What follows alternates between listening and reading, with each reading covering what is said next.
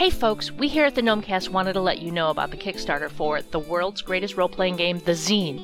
It's a zine dedicated to supporting the fifth edition of the world's most popular RPG, but with an indie spin. Created by Gnome Stew's very own Jed Ancock and the wonderful Todd Crapper, who is not a part of Gnome Stew but is totally welcome to submit some guest articles if he really wants. Their zine looks to bring some of the great indie mechanics and story game ideas that have been circulating at the fringes of the market and merge them with 5e's adaptable rule set. Their Kickstarter is running right now and goes until November 27th. You can help Jen and Todd create investigation mechanics, relationship and social conflict rules, and even a metagame of the players taking on the role of fictional characters playing 5e using Powered by the Apocalypse rules. Yep, you heard that right. Because with the world's greatest role playing game, The Zine, anything is possible. Let's see what the stew has for us today. Welcome to the Gnomecast, a Gnome Stew's tabletop gaming advice podcast. Here we talk with the other gnomes about gaming things to avoid becoming part of the stew, so I guess we'd better be good. This episode is brought to you by our awesome Patreon backers like the excellent Eric Heimel, the magnificent Matthew Arbo, and the wonderful Wesley Botham. Today we have myself, Ange, along with Chuck and Matt, and in honor of Halloween, today, this week, we're going to talk about our creepy critters and lovable monsters. Before we dive into that main topic, though, let's ask our get to know a gnome question. What is your favorite monster and your least favorite monster, and why? Chuck, I'm going to start with you. Sure. So my favorite monsters are vampires, both because I was obsessed with the Vampire Chronicles in like late elementary school and middle school, and yes, those are inappropriate for someone that age to be reading. And also because they're just a great metaphor for all the most monstrous parts of like real humanity. That sort of like sociopathic disconnect from the the horrors that you inflict on others in order to make your own life better. I I just love them as a metaphor, as a monster, and their powers are great. Least favorite, I hate giant rats because those are basically real. and if I wanted to fight giant rats, I would go to a sketchy restaurant with a two by four. But I don't want that, and I don't want it in my gaming either. So that that's me.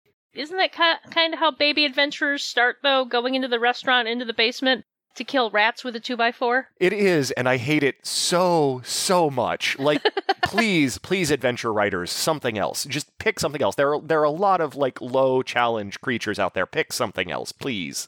there was a uh, uh, Elder Scrolls Oblivion quest very early on where they said, you know, there's rats in my basement, and if you didn't listen long enough or read closely enough, you'd run into the basement, kill all the rats, and man, would that quest ever get angry at you because you were supposed to kill the cougar that had been sneaking into her basement to kill her precious rats. okay, that that is a good way of handling it. Okay, that's awesome. So Matt, what about you? What are your your favorite and least favorite monsters? So my favorite is the Flumph. Um, I know the Flumph gets a lot of hate, but I will knife fight you over whether or not the Flumph deserves love. It does. And I actually went to Gen Con a couple years ago and saw a girl in a Flumph hat, and I was just elated. She was elated that no one, th- or that I was the first person who didn't think it was the flying spaghetti monster. Uh, and least favorite, uh, the entire group of like molds and and funguses and stuff that exist just to make save or dies. you know, not the ones that you made, Chuck. Okay. But the ones from like one E D and D. You walk in the room, you breathe. Oh, saving throw or die. Fair, fair. Ange. My favorite, I'm gonna say, are ogres, because I have just had so much fun with ogres over the years. Years, years, years ago, I remember being in a dungeon and we met an ogre that for some reason the players I was with didn't immediately try and kill. And we realized he spoke common and suddenly we had a tour guide for the dungeon. It was it was really fun. And then in a in another campaign that I was running, the players were at a tavern and this local it was it was an Eberron game so it was the city of Sharn and basically a local mobster came to shake down the tavern owner which was their friend and he brought his enforcers with him which included an ogre and the first spell somebody cast I don't remember what it was it was fear or some some low level spell which makes a character afraid And basically, I just said the ogre burst into tears. And so they didn't kill the ogre, and then they went and they bailed him out of jail, and they offered him a job as the bouncer for the tavern, and he would accept payment in cookies. and I've just, I've had so much fun playing big, dumb ogres that I just, they have a, I have a soft spot in my heart for ogres. My least favorite? Phase spiders. I hate phase spiders. It's nothing against spiders in general, but I have played too many games where phase spiders just make me want to punch the GM because phase spiders. I mean, at least phase spiders aren't ethereal filchers. Ah, yeah. We're, we're getting some deep cuts here. Flumphs, ethereal filchers, phase spiders. I can just see people like running to their monster manual and flipping through monster manual in the game that whose name we are not allowed to say. So I think we can say it here. We just can't say it in writing ish. I mean, we can usually mention it in the articles, but if we're publishing material for said game, we can't say which game we're doing it for. good to know. Note to all listeners, this was not legal advice. yeah, absolutely not legal advice. So, getting into our main topic, you know, what would our games be without the monsters we populate them Mhm. with? Back in Mhm. April, Chuck did a series on fungi related monsters, and just this week he dropped an article on insects and arachnids. Matt has also done his fair share of monster related articles, so I thought we could have some fun, creepy themed episode talking about the critters and the way to use them in our game. Now, before we dive in, though, I feel obligated to mention that back in April, we gnomes put together the April Folio of Fiends, which is a collection of wonderful monsters, and all proceeds go to Child's Play. So head on over to DriveThruRPG and, you know, pay what you want for it, because it's a fun book. So, Chuck, why don't you get us started uh, and talk first about an issue that you should, you know, always put in place when designing your monsters that you're putting in your game? Yeah, absolutely. So the purpose of this sort of podcast today is things that are spooky or scary. And what that means is that we're trying to get an emotional reaction out of our players when we do that. But when specifically aiming for that kind of feeling, really all the time, but especially when we're aiming for that kind of feeling, it's a really great idea to check in with your players and make sure that they're on board with the things that you're bringing to this game. If you're doing something something out there like burying people alive or using spiders or using, you know, creepy crawly fungi or something along those lines, and it turns out that somebody has a, a for realsies phobia about that, they're not going to have fun at that game, and they're going to visibly not have fun at that game, and nobody else is going to have fun at that game either. And since we're trying to have fun, it's really important to check in with your players and make sure that everybody's on board for what you're bringing to that game. Monte Cook Games just recently put out a flyer of sort of a consent checklist that I actually recently used to some really great effect. But there are a lot of tools out there to, Yeah. to check in in that way. Yep. I uh, I recently ran um, an Uncharted Worlds game where the characters were basically they got the location of a derelict spaceship that had a supply of a highly valuable element on board, so they were going to try and uh, scavenge that off of the derelict. And the first time I ran this concept, I very much described the monsters that had invaded the ship as very spider-like.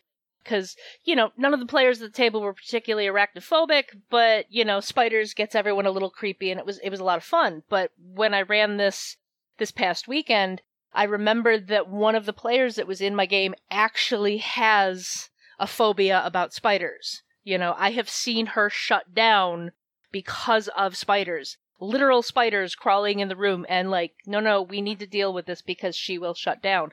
So I quickly edited what the monsters were to be some sort of egg hatched dog thing which ended up working really well but it was it was still like it took me a moment to edit that but it made the game more fun for everyone at the table That's awesome. I, and like side note, by the way, people really think about these kinds of restrictions as something that destroys fun. A lot of times, people think about it as things that destroy fun or, or make it less fun. But oftentimes, it forces us to be creative in ways that we otherwise wouldn't be. And I'm not gonna lie, like egg hatched dog creatures are going to be in a game that I run in the very, very near future because that is awesome.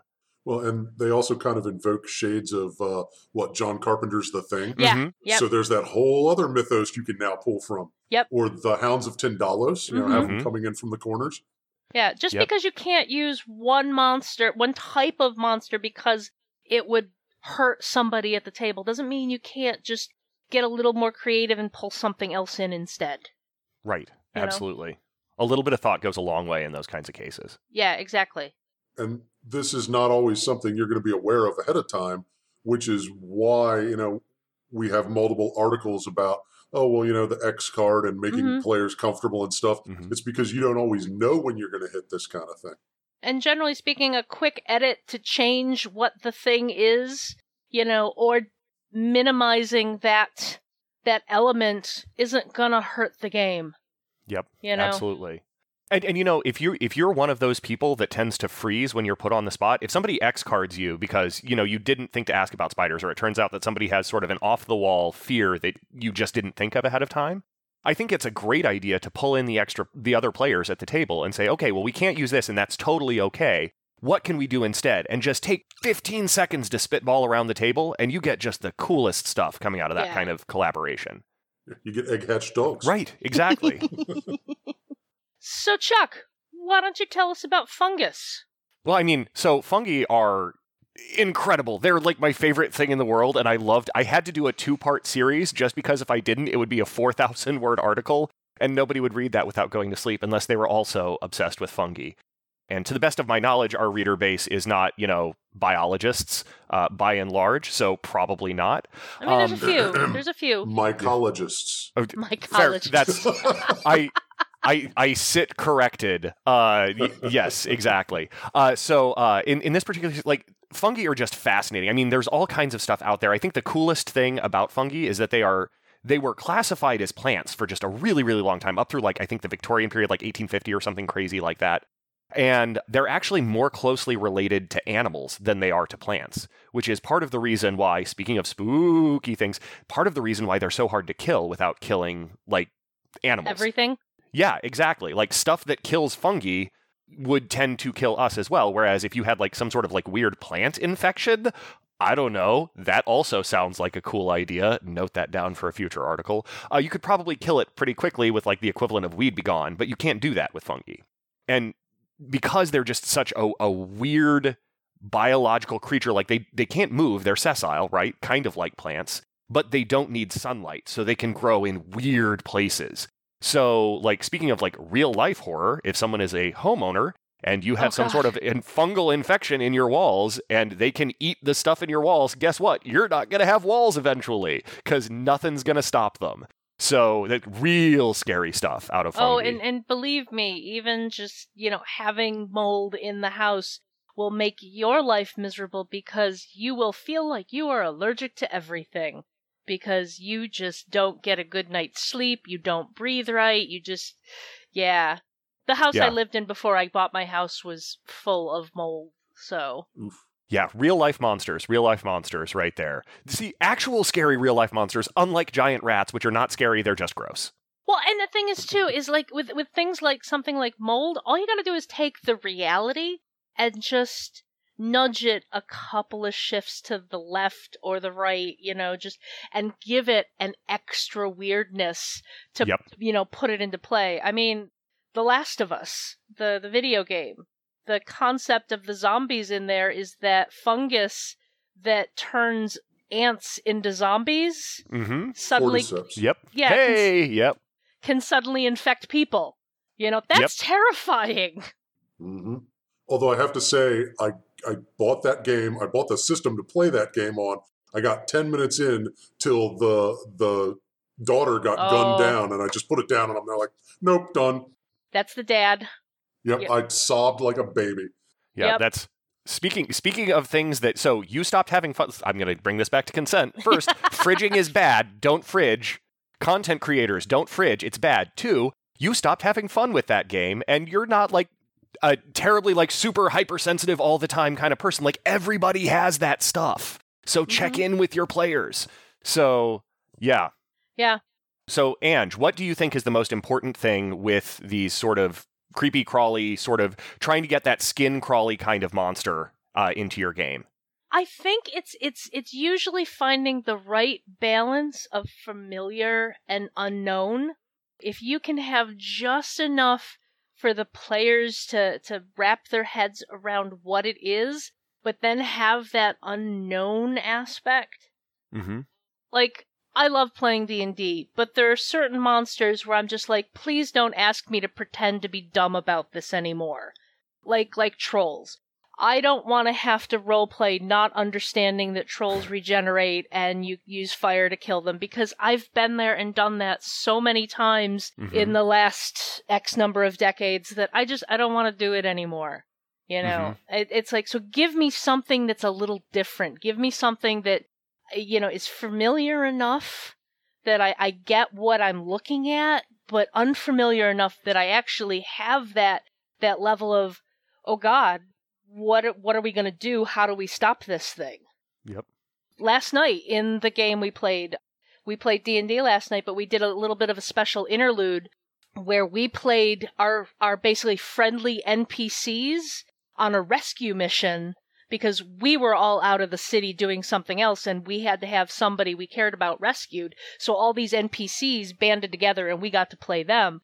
And when a Rakshasa walked down the stairs and the GM just described them so perfectly with their weird outturned hands that we Mhm. were like, oh, we're screwed. We are so screwed. We are so, so, so, so screwed. And, you know, that like, that little bit of know, knowing and that unknown, we, you know, it just, it, it amplified the terror enough that, that it, you know, we got so much more into just doing what we needed to do and getting out of there. Mm-hmm. Mm-hmm. Matt, what do you think is the most important part about using these kinds of creatures? Well, so there there's a couple things, but very similar to what Ange was saying. You know, there there is the uncertainty of the capabilities of something. Once once something's known well enough that you know what it's going to do within game or you know in in the fiction, you know, it becomes uh, something you can kind of scientifically deal with, if you will. You know that uh, you know apply club to side of goblin head, Mhm. no problem, solved.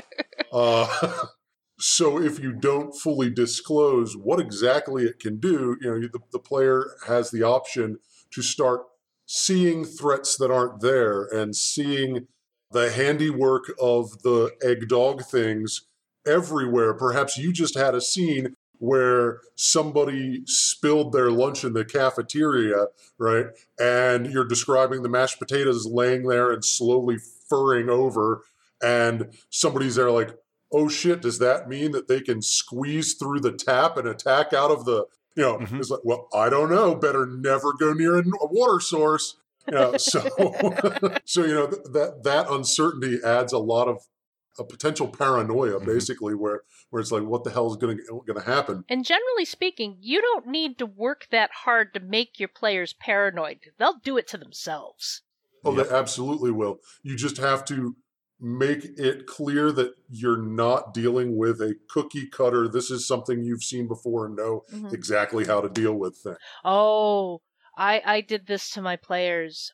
They came out. WotC came out with I forget what source book it came in, but the Oblex. The Oblex is a slime that basically can steal memories. Hmm. and the adult version of it can basically create recreations of the people whose memories it has consumed. And it, basically, they're attached by a long string to the adult, so there's always going to be this weirdness there. But I have made I made my players in that campaign so paranoid of the sewers and those monsters that like there was a hint, a hint of one in a scene and they basically grabbed everything they could and ran. Excellent. like, It wasn't even supposed to be that hard of a fight, but they just they they heard that that thing was there or they suspected that thing was there and they just took off. You know, it was just creepy enough that they're like, "Nope, nope, nope." And it was just it was a thing they fought at first level, so they they didn't even you know, like fighting it at that level they were at the time would have been fine. But nope, they had enough of that paranoia and terror in them that they're just like, "We're out of here." Although I will say there are certain players that this plays well with and, and does not play well with. And I will I'll give an example from video games that my wife and I play uh, cooperative video games a lot, and at the first sign of something bursting out of the uh, you know the foliage or something, she'll start running because she's there like, oh no, I only have stone weapons or whatever. Meanwhile, I'm like running for it and I'm punching it in the face because that's just you know I'm an overconfident bastard when I'm playing video games, and it and she's just like, I want none of that. So you you do have to be careful and know your players because one of your players will just run at that thing and punch it. I'm sure. yep. Yeah, that is that is something I've also dealt with where you know either myself as a player or as a GM where you've got a certain number of players just utterly unwilling to deal with the thing because they're so afraid of it and another couple of players who are like no no let's take this on let's take this on. And whether they're right or wrong on whether they should run or attack it it's like it's it can get a little frustrating when your players are that divided that they Mhm. can't agree on what they're supposed to do. And that also is kind of a prescription for for not a good time so you kind of have to almost address those kind of things because if you're really not supposed to be fighting the thing if we're playing call of cthulhu and i run in and punch everything Yep. i'm just going to keep rolling up characters all night Yep. and at some point you're going to have to sit me down and say stop it assuming i don't figure it out myself after the fifth time yeah but you know, then at the same time, there's these other adventures where it's like you really do need to kill this thing and take its its MacGuffin because otherwise you're just going to be running in circles around the adventure all night, and and you can kind of mitigate some of that with clever GMing, but at some point you got to say, you know, listen, we're kind of trying to play two different games here. I think I think it, th- this might be veering off topic a little bit, but you have to, as a GM, you have to be able to kind of gauge the frustration levels at your table. You mm-hmm. know, at what point are the players starting to get, you know, frustrated with each other or frustrated with the situation they're dealing with, and and you know, figure out how to mitigate those situations. So, as GMs, how do we deal with that player that wants to just punch everything when it's a monster that you shouldn't punch? Obviously, there's the, you know, kill the character, which is, you know, certainly an option, but do we have other tools at our disposal? I, I've seen some used, like where you can incapacitate or take control of that player character, so there's some sort of mind control thing going on. But I find that that often leads to some some frustration with players. So, any other tools? mind control is definitely you know definitely Yeah. an issue i i would probably be an advocate for you know not necessarily having the threat kill the character outright but definitely take them down Mm-hmm. you know like show how dangerous it is and make the player deal with the fact that you just got knocked out and if your compatriots hadn't pulled you out of there you know You'd be dead. you, yeah. you'd, your character would be dead and you'd be making a new character. I once played in a game at a con where the whole scenario was supposed to be that the characters had recovered this artifact for a person that had hired them. And as they bring it back, they realize that this person that hired them has intending to use this artifact for evil purposes. And there's this whole thing set up where this higher level adventuring party, you know, gleaming and shining and what you wish to grow up to be, basically arrives first, and because they're the higher level adventurers, they get to go in first, and they get slaughtered. Nice. And like we had a we had a diviner among us who could see into the room and see that they were slaughtered, and the idea is that we're supposed to run. Well, we had a bit of an inst. We had, in the kindest of terms, we had a care a player who was a bit of an idiot playing the leader of the party, and we had an instigator as one of the other characters in the party. And the instigator understood full well that the characters should run away, but convinced the leader that we needed to go in and attack. And like Well, yeah, he's already at half hit points now, Ange. What better time are we going to have than right now? exactly, exactly. And like like I I was playing the diviner who could see into the other room and I'm like, "No, no, we need to run. We need to run." And the the DM is throwing bennies at me left and right to say this person has the right idea, but because of the less than smart player and the instigator, we couldn't get the I couldn't get the rest of the table to run. So it was a TPK 40 minutes into a 4-hour slot. Oof. Luckily, the GM offered, after we got rid of the instigator, he offered to run a shorter game for us, but it was still just like, guys, guys, guys, we need to, we need to run. This all the warning signs are saying you run, the GM was just unwilling to take the autonomy away from the players and say, no, no, you're supposed to run. That's where the adventure starts. You know, not, I wouldn't necessarily fault the GM, but at the same time, it was like, because it was such a crucial crux of the adventure that, you know, anytime you give your players a chance to not pick up the hook of the plot, they're not going to pick up the hook of the plot. Yeah. Do we think it's ever appropriate to part the curtain and just outright say this is not a scenario that this is not a situation that you can solve by punching things? I think there are times it's okay. Matt, what do you think?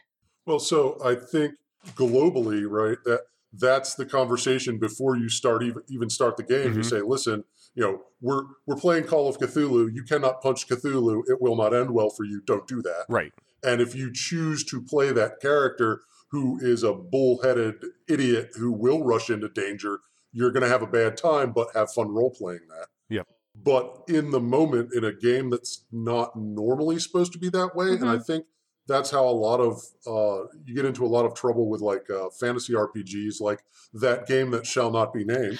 Uh, you know, you're you're kind of at least at least in modern editions, you're kind of assuming that everything's an appropriate challenge level, give or take. Mhm. And so the the concept of run away is not one that that comes up a Right. lot. And so you almost would have to both lay on the clues heavily, but when they don't get it, use the clue by four. Yep. You know, say, listen, break, stop, this isn't gonna work. Please run away. Right. Yeah. Which I know some players are going to complain about, oh, you're railroading me. But it's like, well, no, I'm not railroading you. It's just you're going to die or you're not. It's up to you. Yeah. Yeah, and, and like you said, it should be a conversation that's had ahead of time, you know, when you're setting up the campaign or the game that, you know, not all threats are going to be something you can take on with your fist and your sword. Mm-hmm. So it's like if you set that up at the beginning, the players may be more willing to be like, oh, that's an illithid. We need to run. Mhm. Mhm. Mm-hmm. So, do we think as GMs that we have GMs, storytellers, whatever the term of art is, that we have an obligation to always have a pathway to success for our players, regardless of how dumb their decisions are? They go in and they decide that they want to punch Cthulhu, and, and we say ahead of time, don't punch Cthulhu, that isn't going to turn out well for you, and they punch Cthulhu anyway. Are we obligated to provide them an escape hatch? Or is the compact for fun inclusive enough of the GM's fun to let us have fun with our player at that point? To a certain degree, I think it depends on what type of game you're playing. Mm-hmm. If you are playing a more narrative style game, I am a firm believer in respecting the competence of the characters. So if I see a player doing something that I think their character would know better than to do, I'll Mhm. basically be like, hey, you know, you're a professional here. You know that that has consequences. You know, so if they still want to go forward after I've given them that warning, okay, then that's fine. You know, they Mhm. can they can deal with the consequences of their actions, but I do think it's important to respect the competency of the characters. So if a player doesn't have a full understanding of what a character's capabilities and knowledge is, it's on the GM to make sure that, you know, they don't do anything that would be against what the character would do, if that makes sense. It does. Conversely, if you're playing something where you're you know, you're playing a more OSR style game where the characters don't know anything and it's whatever the players put on the table, that's a you kind of suffer the consequences of your actions. You know, Mhm. it it definitely depends on the style of game. Yeah, absolutely. What about you, Matt? I'm taking notes because we've hit on several ideas that are going to be excellent for future Gnomecasts, but I don't want to rabbit hole on them. So continue on with the with the next thing while I keep taking notes. So, something that I've been really curious about, and I want to get everybody's opinion on, are what are the things other than the creepy crawlies themselves that you really need to focus on when you're trying to bring them into the game? The the thing that that I try and sometimes fail to focus on are senses other than visual, and Mhm. also something other than stat blocks. For most of us who are not in school anymore, numbers are no longer scary, except right around April when we're doing our taxes. So those stat blocks themselves don't create that visceral fear reaction, Right. but something like a, a smell or a texture or an unexpected sound can do so. So my sort of offering to the group here is, is concentrating on senses other than visual and concentrating on things other than stat blocks and abilities. Matt, do you have anything that you would recommend for bringing these into a game?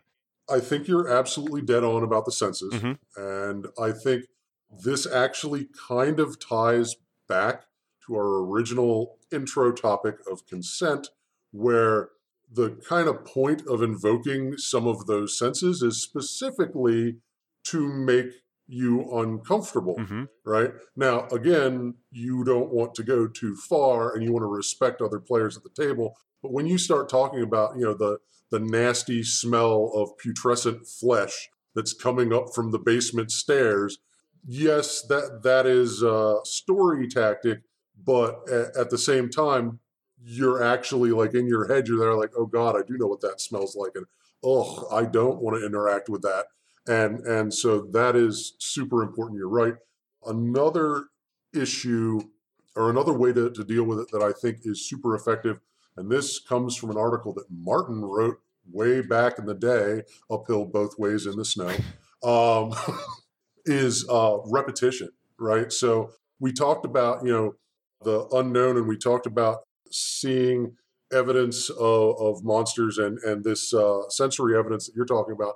And you want to start early and you want to hit it again and again and again and again. And you want to put it all over the place. And then, you know, when they're somewhere they think is safe, they've gone home from monster hunting for the night and they're back to their apartment.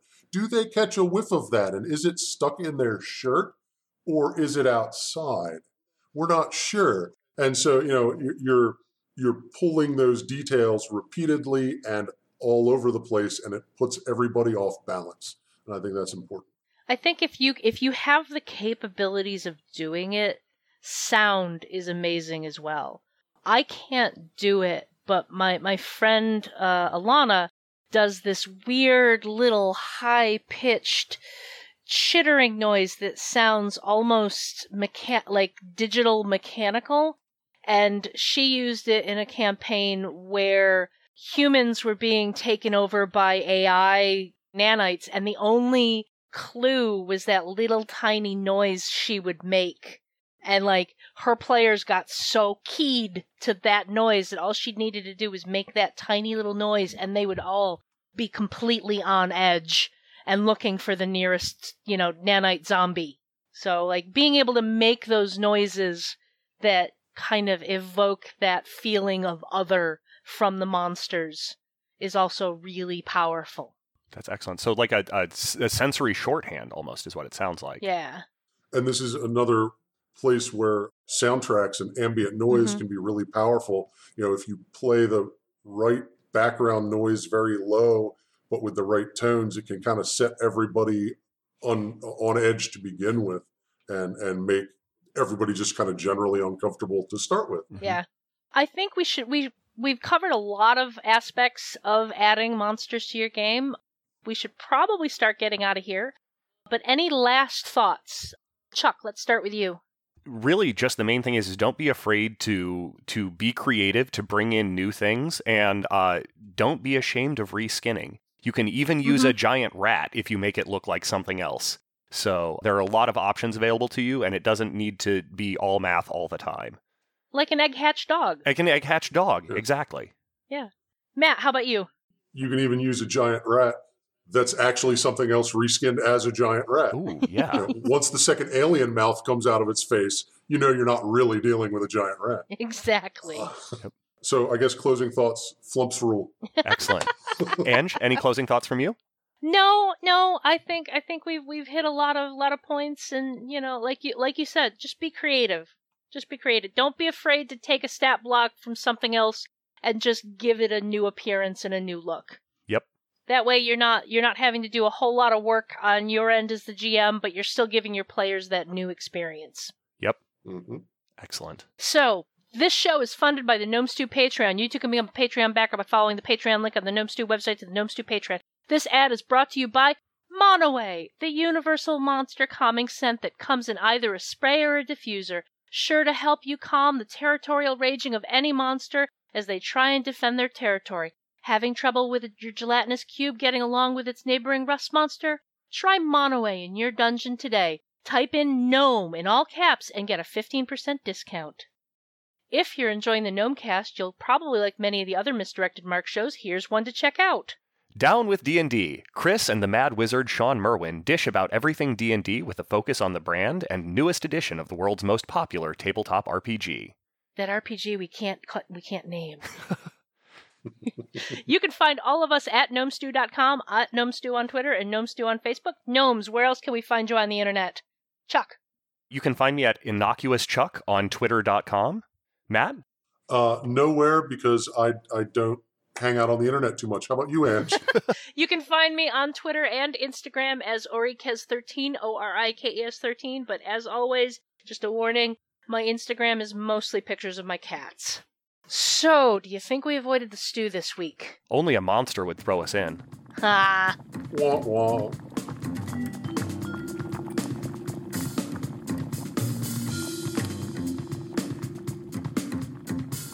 Gnomecast is hosted by Misdirected Mark Productions, the media arm of Encoded Designs.